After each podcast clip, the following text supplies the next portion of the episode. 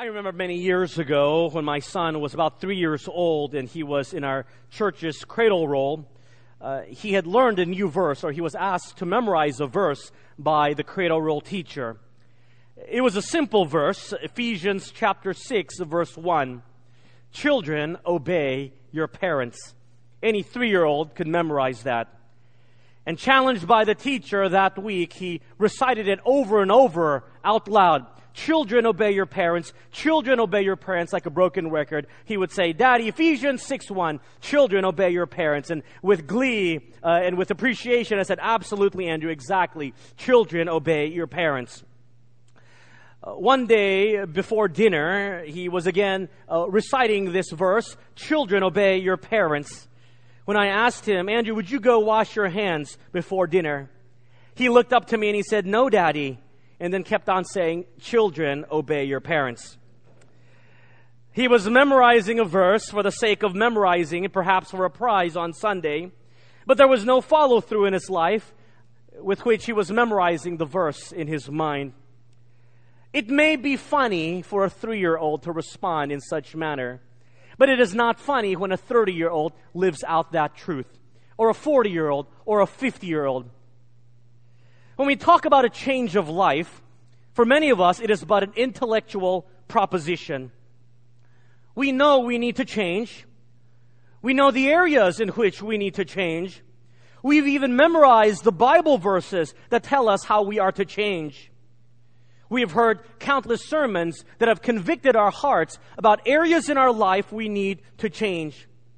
But if we've never brought that intellectual proposition, that mental assent, to a heart level and actually live it out. That's oftentimes why when we repent of our sins, we ask God for forgiveness, that we do so intellectually. We do so going through the motions, but we have no intentions of really doing anything concrete with our lives to change. Perhaps we simply repent so that God won't punish us too severely, we believe.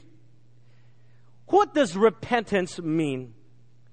Before we look at our scripture this morning, I want to take us through a, a brief theological survey and help you understand what is repentance. It may be a bit heavy for some of you, but if you listen carefully, I think you will understand. When we talk about the idea of repentance, Many of us believe that repentance simply means turning away from sin. We are repenting of our sin. We are turning away from it. But in the New Testament, when the word is translated repentance, it is translating the Greek word metanoia. Metanoia means to change one's mind.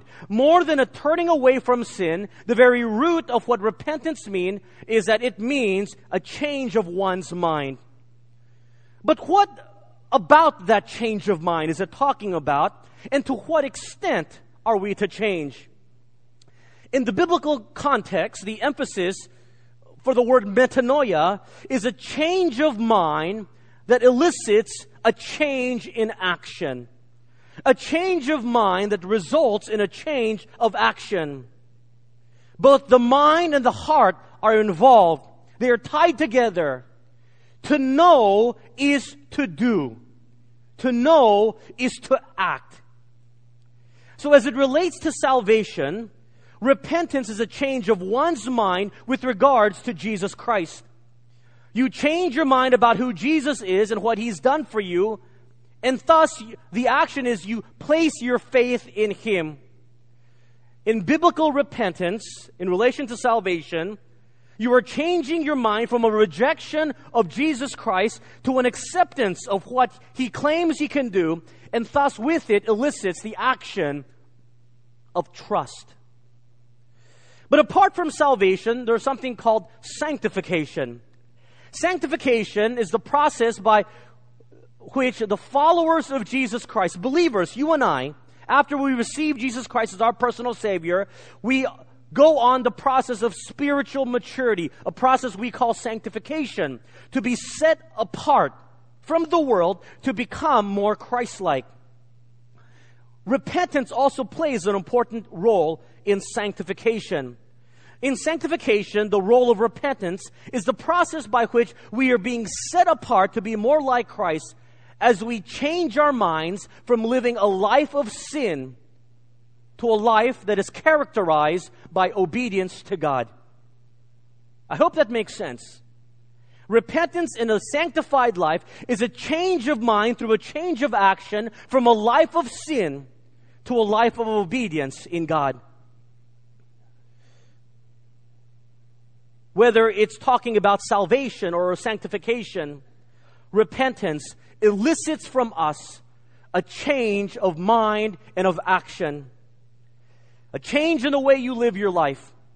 But the sad reality is that you and I, brothers and sisters, followers of Jesus Christ, young and old, do not reflect a truly repentant heart. How we lived before we knew Christ is the same way we live after knowing Him. And so this morning we want to continue our series entitled First Encounter.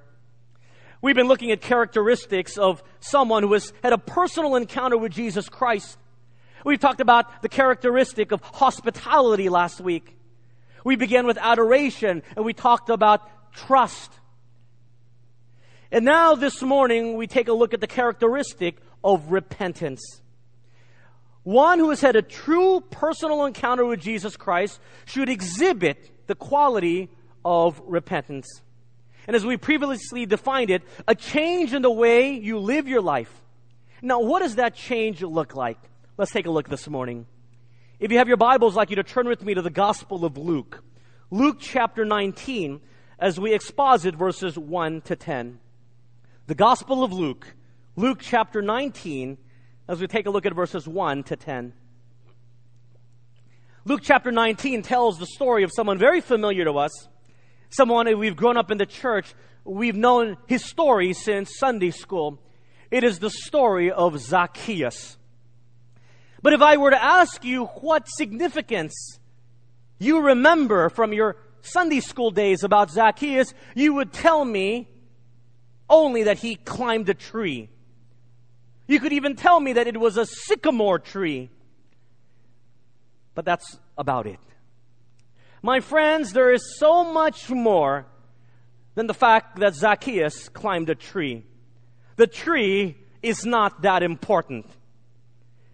But what is important is that in the life of Zacchaeus, he exhibits one who has had a personal encounter with Jesus Christ and it radically transforms his life to a life that is characterized by repentance.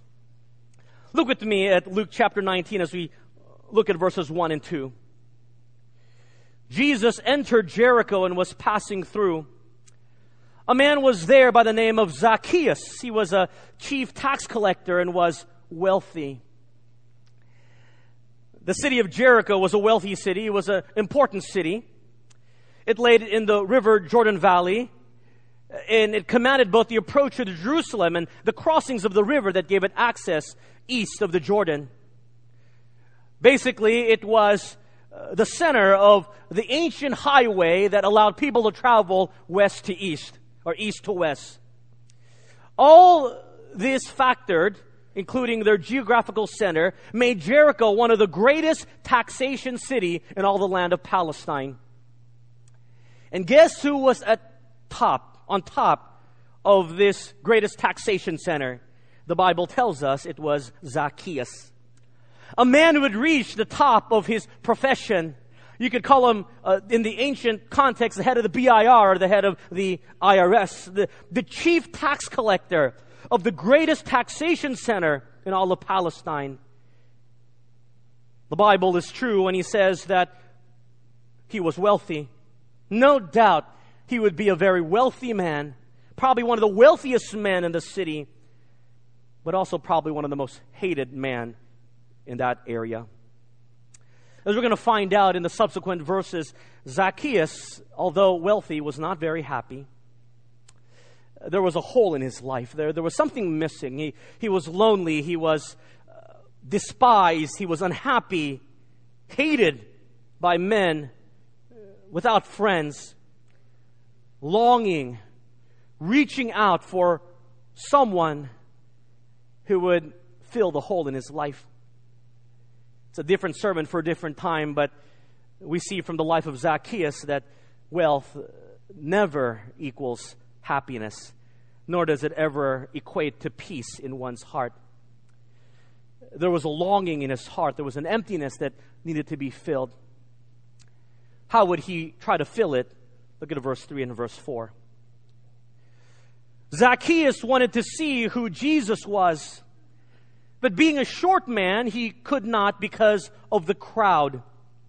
So he ran ahead and climbed a sycamore fig tree to see him, since Jesus was coming that way. There was news. The most popular man of the ancient Near East in that region, Jesus, was going to be in Jericho, his hometown. He was going to pass by. The crowds had begun to gather to try to get a glimpse of this one who could save people, who could heal the blind, who could heal the sick, who could perform miracles. And Zacchaeus wanted to see Jesus, but he had to mingle in the crowds. A very courageous proposition for this most despised of man in Jericho, perhaps. Wading into the crowd because he was short. No doubt they would have recognized this chief of tax collectors perhaps without him looking, threw him a punch in the back, pushed him. An opportunity not to be missed to take out your frustrations upon this chief of tax collectors. Perhaps Zacchaeus would have been black and blue from bruises all day. What also prevented him from seeing Jesus from amongst the crowd was that the Bible tells us Zacchaeus was short. Short by ancient Near East standards probably meant he was less than five feet tall. He could not jump over the crowds to get a glimpse of this Jesus. But his height would not stop him from seeing Jesus. The Bible tells us in verse 4 he ran. He ran ahead. He climbed a sycamore tree. Now, now stop right here.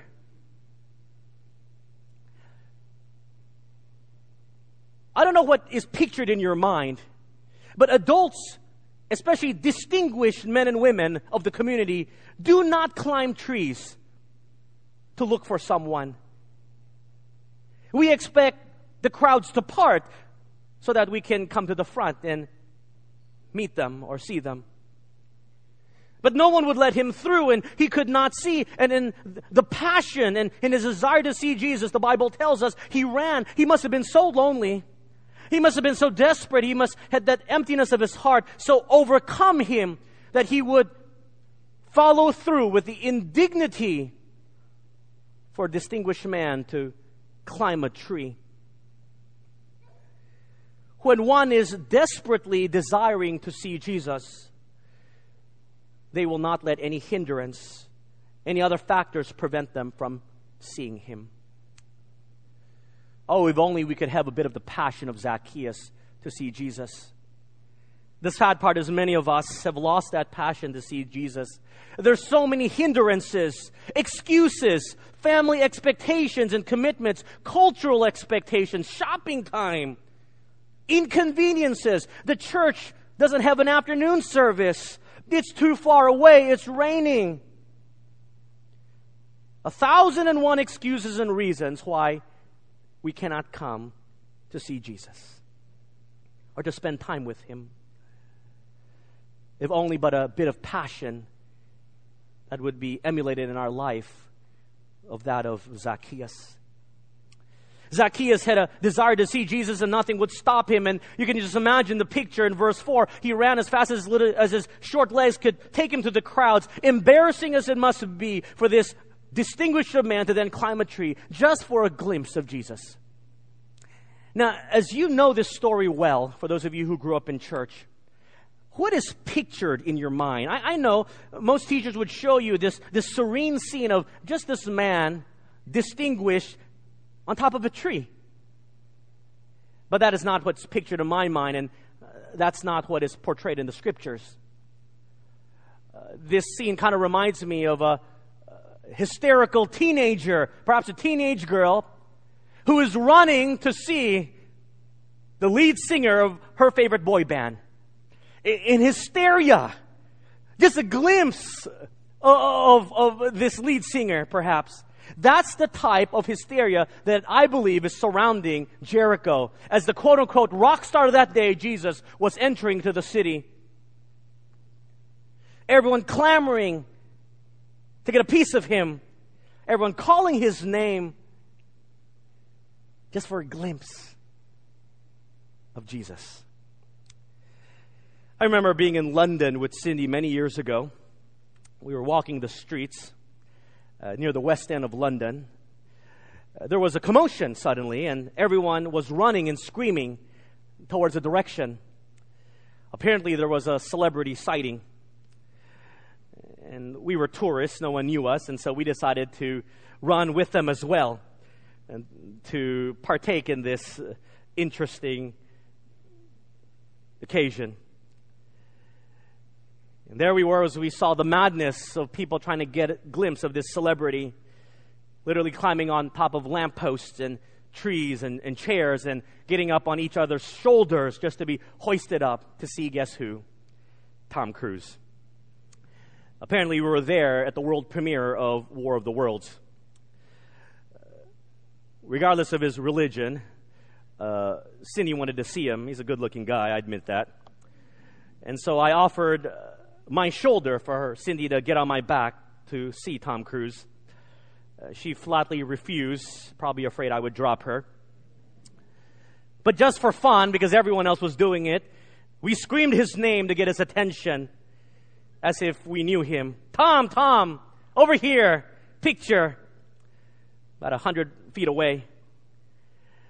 In the frenzy, uh, I put up my camera. It was not digital back then. It was still transitioning from film to digital. Mine was still a film camera, and I, uh, I pulled up my hand, and over the heads, I just snapped pictures, hoping to get a picture of him. He never noticed us, nor did he look in our direction or acknowledge our calls.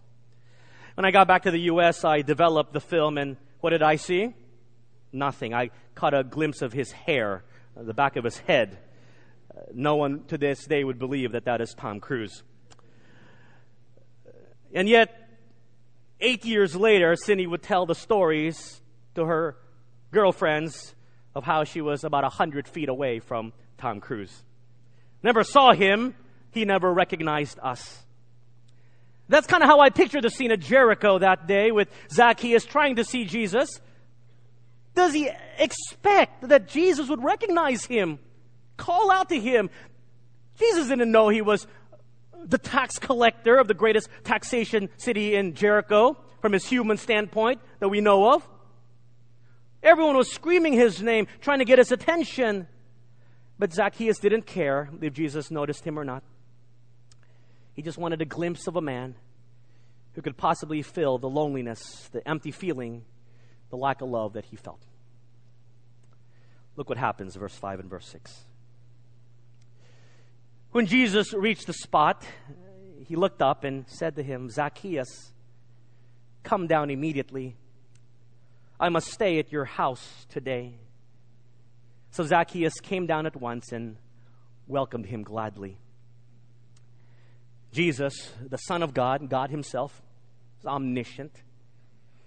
He's all knowing. He knows that Zacchaeus is up in that tree. And he looks up and tells Zacchaeus to come down. Calls him by name. I love that. Jesus knows the hearts of men and women. He knows those who are desiring to know him and to see him. And here's a great truth, my friends, for you. If you desire to see Jesus, he will show himself to you. Matthew 7 7 tells us, Ask and it shall be given to you, seek and you shall find, knock and the door will be opened unto you. Zacchaeus sought Jesus and Jesus found him. If you seek Jesus with all of your heart, he will reveal himself. Many people wonder why their spiritual life do not improve. Ask yourself this question first Do you desire to see Jesus? Are you looking for him? Because if you are, he will come into your life. Of course, Jesus knew Zacchaeus was there. He, he saw him, he called him personally by name, and he asked to be received into his house. Overjoyed, Zacchaeus came down and, and said, Absolutely, Jesus, come. And we talked about this last week. When a person has had a personal encounter with Jesus, he will exemplify in his life hospitality. He received the invitation of Jesus to come to his house. And I want you to look closely at verse 1. Remember, Jesus was not planning to stay overnight in Jericho. The Bible tells us in verse 1 that Jesus was simply going to pass through Jericho. No intentions of staying. But unlike our schedule driven world, Jesus takes time out to care for the spiritual life of another person. Do we take time out to minister to the spiritual life of someone else if it doesn't fit into our planned schedule. From these verses, we draw out the basis for repentance. And if you're taking notes, here is the basis of repentance. The basis of repentance is simply a personal encounter with Christ. We have sought Him, and He stopped where we were, and He came into our life. should that not elicit from us a change of mind and of action with regards to Him? If I were to ask you, are there people in your lives that have profoundly changed you? You would tell me about artists. You would tell me about musicians, a teacher perhaps, a pastor, a spiritual mentor, a discipler. If these men and women have profoundly changed the way you lived your life, how about the one who died on the cross for you to change your life. He chose to meet us from amongst all those who were calling out his name. And he stopped and he said, Here I am. A personal encounter with Jesus Christ should elicit from us a heart of repentance, a radical transformation of our lives as we change our minds and focus about who He is and what He means to us. Well, how is this evidenced? That's the truth. But how is this lived out? Look at verse 7 and verse 8. There are two. All the people saw this and they begin to mutter. Here are the gossips. Jesus has gone to be the guest of a sinner. But Zacchaeus stood up and said to the Lord, Lord, look, here and now I give half of my possessions to the poor, and if I have cheated anybody out of anything, I will pay back four times the amount. You don't need to guess at the spiritual condition of Zacchaeus. He was not a good man. Look at verse 7. The people tell us it is his reputation in the community that this is a corrupt man. He is a sinner. He is not righteous. He has embezzled us. But notice when there is true conviction, there is repentance. There is a change in one's mind and in one's action to declare and to proclaim a new life in Christ. And that's what we see in verse 8. Zacchaeus took the steps to show all the community that he was a changed man. The day Jesus came and stayed at his home, Zacchaeus knew that the emptiness that his riches could not bring was now filled. And when we talk about being satisfied in Christ, being made complete in Him, it is not He fills what everything else could not fill.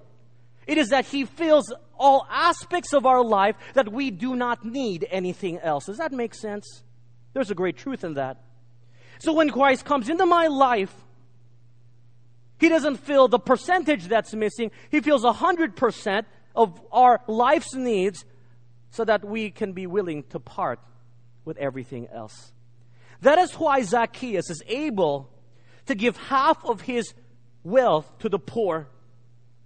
And from that action, we have the first evidence of repentance. Number one. The first evidence of repentance is that we change the way we live our life. The evidence of a life that is repentant is a change in the way you live your life. For one who used to take from others to now give to others is a change in the way he would live his life. A complete change. If there is to be repentance in your heart, a changing from your mind towards a life of sin to a life of obedience, it must change you fundamentally to your very core, not superficially. And I wonder how many of us, because I've done it as well, have asked God to forgive us for something we've done wrong, a sin. So, so we say, Dear Lord, forgive me, forgive us, forgive me for what I've done. And, and sometimes we may go as far as to say, And Lord, if you forgive me this time, please, no consequences. I'll never do it again. I promise, I'll never do it again. We've all done that. But what happens the very next day, the very next week, the very next month? We do the very same thing. It's because there's no genuine change. In his book, I Surrender by Patrick Morley, he writes that the church's integrity problem is this misconception. The misconception that we can add Jesus Christ to our lives, but not subtract sin. Because sin is an ugly word in our 21st century. No one wants to talk about it. And so we just talk about adding Jesus. Come, Jesus. But a change in belief without a change in behavior is useless.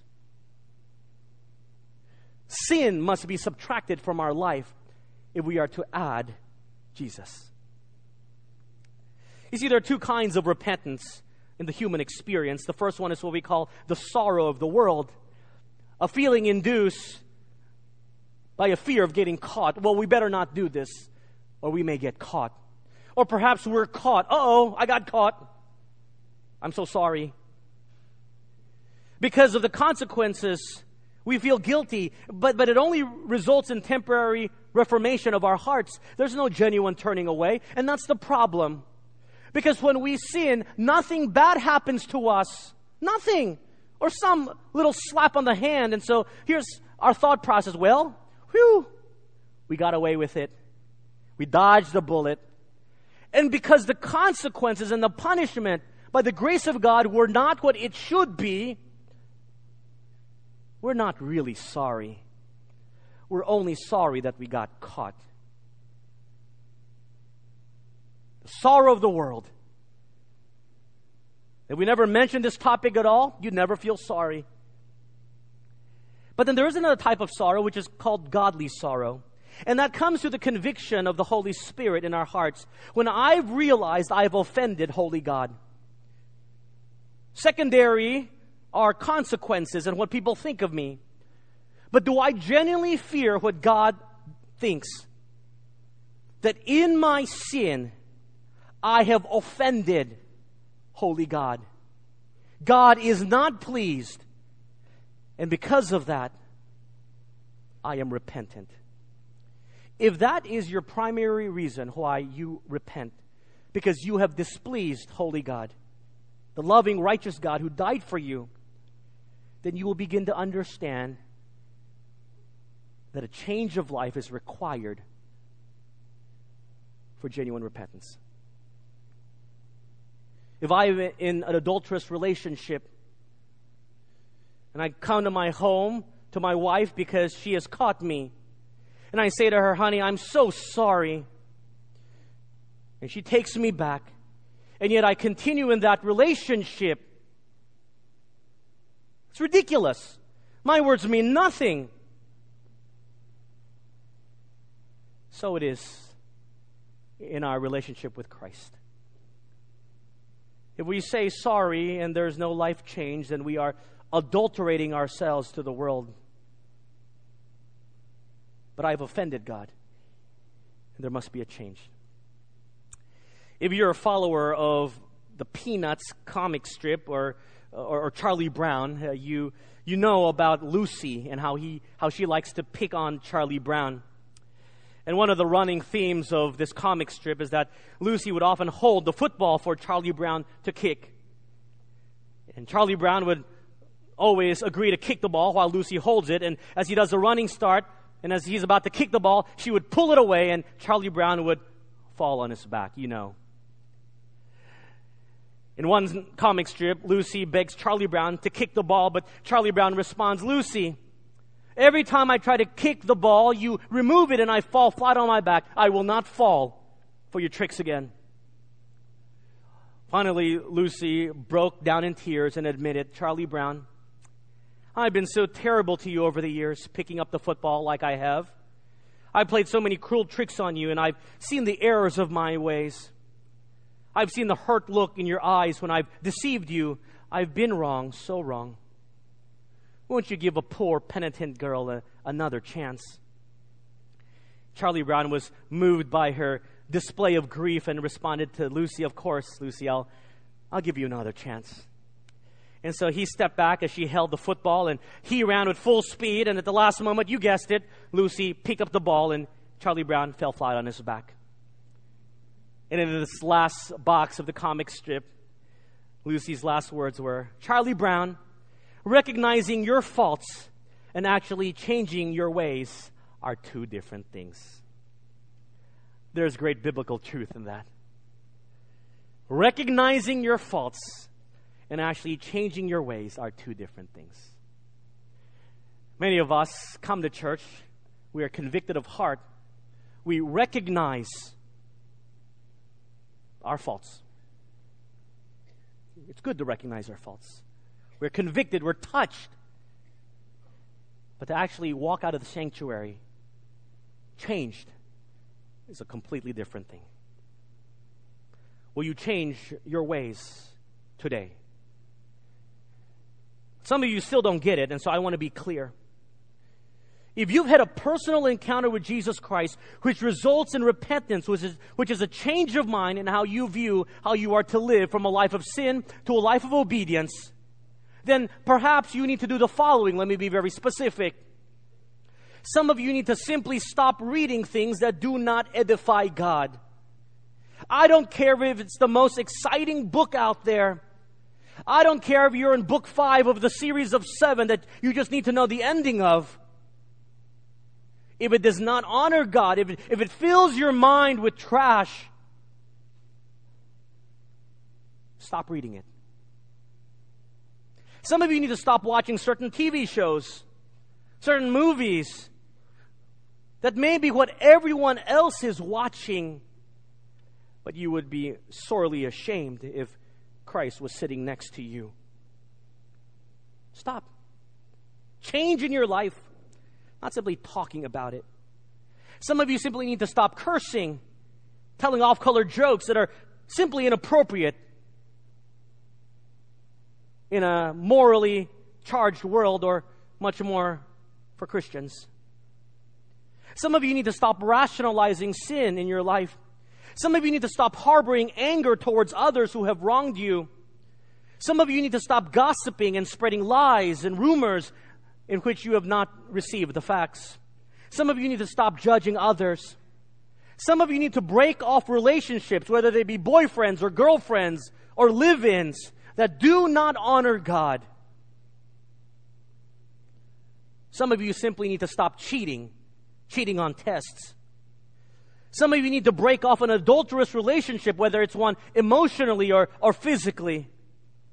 I better stop now, lest we start convicting everyone. The list goes on. Repentance is evidenced in a change in the way you live your life. A life that is changed from a life of sin to a life of obeying God. The second evidence of repentance is also found in verse 8. Look what Zacchaeus says. Look, Lord, here and now I give half of my possessions to the poor. And note this. And if I've cheated anybody out of anything, I will pay back four times the amount. The second evidence of repentance is righting the wrong. Righting the wrong. Call that restitution.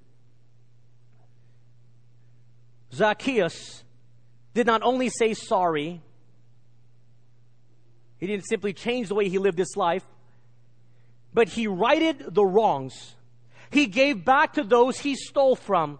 Actually, Zacchaeus' restitution went far beyond what the law required in Exodus chapter 22. The most he would have to give back is simply double.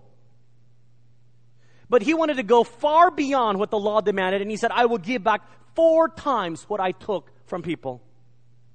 Told you he was not a good man, corrupt man. He showed his deeds and his actions because now he was a changed man. You see, someone says a testimony is utterly worthless unless it is backed by deeds which guarantee its sincerity. Sometimes I'm sorry just doesn't cut it, it's not enough. You know our current political situation with those who are being investigated for stealing billions of pesos from our government. What would you feel if they came on TV in a tell all TV show and, and they cried and said to the Filipino people, to this nation, I'm, I'm sorry. And we'd all say, okay, great. We accept your apology. Now you get keep all your billions of pesos enjoy. Of course not. Of course not. That's ridiculous. If they apologize, those tears better come with it restitution. Now, if that's how we deal with people, why is that standard not the same with God? We say to God, okay, God, just take my I'm sorry. I've even shed a few tears. But let me keep my money. Let me keep my relationship. Let me keep everything status quo. From this day forward, I will live rightly. No, no, it doesn't work that way. You have to go back and you have to right the wrong. Berkhof, the theologian, says confession of sin and reparation of wrongs are fruits of repentance. You don't steal, you don't cheat, you don't lie thinking, okay, I'll be sorry from now on. You make amends. You make amends. So let me make this very clear for you, my friends. How do you right the wrong? If you owe people money, you pay it back. If you have been unfaithful to your spouse, then you make it up to them. You cut off that relationship with the other party. If you have hurt someone, through words, you apologize to them in words. If you have spread gossip, if you've perpetuated a lie, you don't simply say, okay, well, I'm sorry in my heart. You tell the very same people that you were wrong. If you have stolen something, you return it. If you have cheated, you admit it. Why in the world would we do this? Why? Because simply it's the right thing to do. It is what God desires. I can't make you do it. But I want you to see what Zacchaeus did. When you talk about Jesus Christ meaning everything to you in your life, you are willing to part with all that you have gotten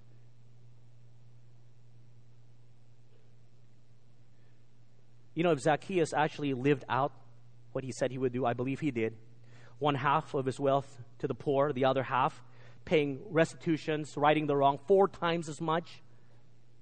He will probably have to work the rest of his life to make those payments.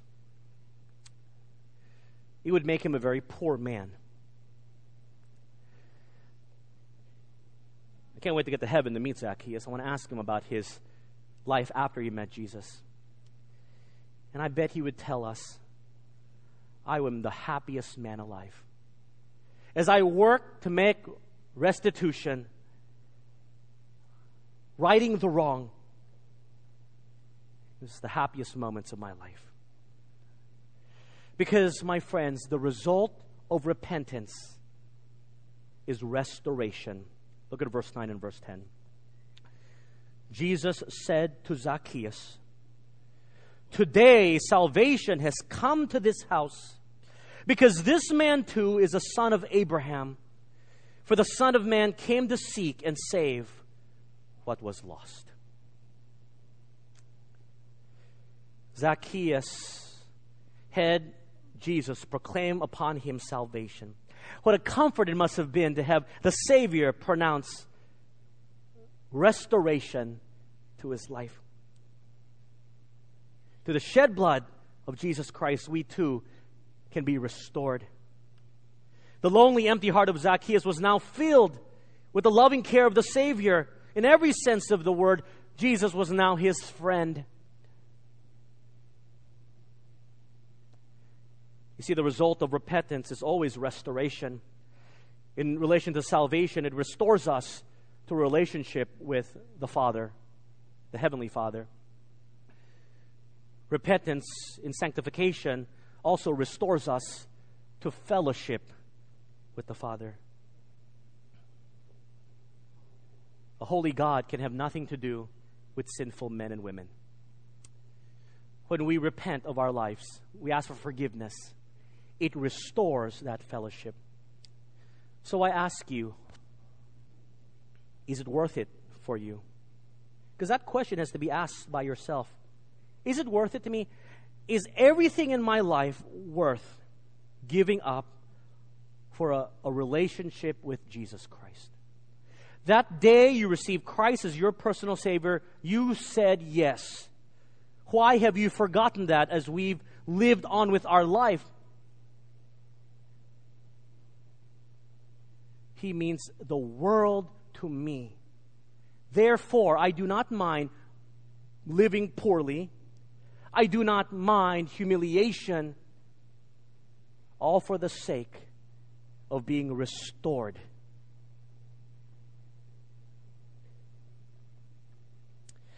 Many of us are prone to wander. We wander away and we wander back. Perhaps every Sunday after we come to church, we wander away, we come back. Restoration is ours when there is true repentance. Throughout the scriptures, more than the story of the prodigal son who is welcomed by his father, from the Old Testament to the New Testament, the grace and mercy of God is evident in how the Heavenly Father will accept his prodigal children back. There's a man by the name of Robert Robinson. He lived in 18th century London, but he was a lonely man. He would wander the streets of London, and on this particular Sunday morning, that's what he did. He heard the sounds of church bell ringing throughout the city, calling worshippers to worship God. But the sounds of church bells reminded him of years past when his faith in God was strong and the church was an integral part of his life. It had been years since he had set foot into a church, years of wandering, disillusionment, and gradual defection from the God he once loved. That love for God, once fiery and passionate, had slowly burned out within him, leaving him dark and cold inside. As he was on the streets that Sunday, he met a lady passed by in a horse carriage who offered to share the carriage with him as she was on his way to church. He was not, but he took the ride anyway as it was on the way home. As the carriage rolled forward, Robert Robinson and the woman exchanged introduction. There was a flash of recognition in her eyes when he stated his name. She said to him, Sir, what an interesting coincidence. As she reached into her purse and drew a small book of poetry, opening it to a ribbon bookmark and handed the book to him. Sir, I was just reading a poem by a poet named Robert Robinson. Could it be you? He took the book and nodded. Yes, ma'am. I wrote these words years ago. Oh, how wonderful, she exclaimed. Imagine I'm sharing a carriage with the author of these very lines he looked at the particular poem she was referring to, And he read those words with a very heavy heart. They were words that one day would be set to music and become a great hymn of the faith, familiar to generations of Christians. And we will sing it during communion. It is the hymn, Come Thou Font of Every Blessing. And so he began to read the poem that he wrote Come, thou font of every blessing, tune my heart to sing thy grace. Streams of mercy, never ceasing, call for songs of loudest praise. And then his eyes slipped to the bottom of the page where he wrote the ending to the poem Prone to wander, Lord, I feel it. Prone to leave, the God I love. Here's my heart. Oh, take and seal it. Seal it for thy courts above. Robert could barely read the last few lines through the tears that had brimmed in his eyes. He muttered, I, I wrote these words, I, I have lived these words, prone to wander, prone to leave the God I love. The woman understood and she said to him, Robert, but you also wrote these words Here's my heart. Oh, take and seal it. Seal it for thy courts above. Robert, you can offer your heart again to God. It's not too late. And it wasn't too late for Robert Robinson. In that moment, he turned his heart back to God, and as his biography tells us, he walked with him, Jesus, the rest of his days. We have wandered, but we can come back. My prayer this morning is that our lives would be as radically changed as it was in the life of Zacchaeus. Some of us are not dignified or too dignified to want to climb a tree to see Jesus. We wouldn't even think about doing it. And although we may not be willing to climb a tree to see Jesus, remember, Jesus climbed upon a tree to see us. He climbed upon a tree volitionally so that he could see us, to extend the right hand of fellowship and of love through his shed blood. That's what he did. What about you? In that encounter with Jesus Christ, the day you met him, has it elicited from you a change of mind through action? Evidence in a radical change of your life and in a desire to right the wrongs. It is not because we are compelled to right the wrongs that save us. The work of salvation was completed at the cross. But we live a changed life and we right the wrongs because he climbed upon the tree to reach out his hands from amongst the multitudes who had gathered to see him. And he called us by name. And he called my name. And he said, Stephen, come down. I'm going to enter into your life today. Will you welcome him today? Let's pray for your word and for the story of Zacchaeus, Lord. I thank you. I thank you that it's more than a story of a man who climbs a tree. I thank you that it is a story of a man who exemplified a repentant heart. Going beyond mere words, but through radically changing his life he exhibits to all one who has met you. This morning we come acknowledging that we have wandered away. Many of us have wandered away. Perhaps all of us. Thank you that through the shed blood of Jesus Christ, we can come back. But when we come back, may it be with a, a desire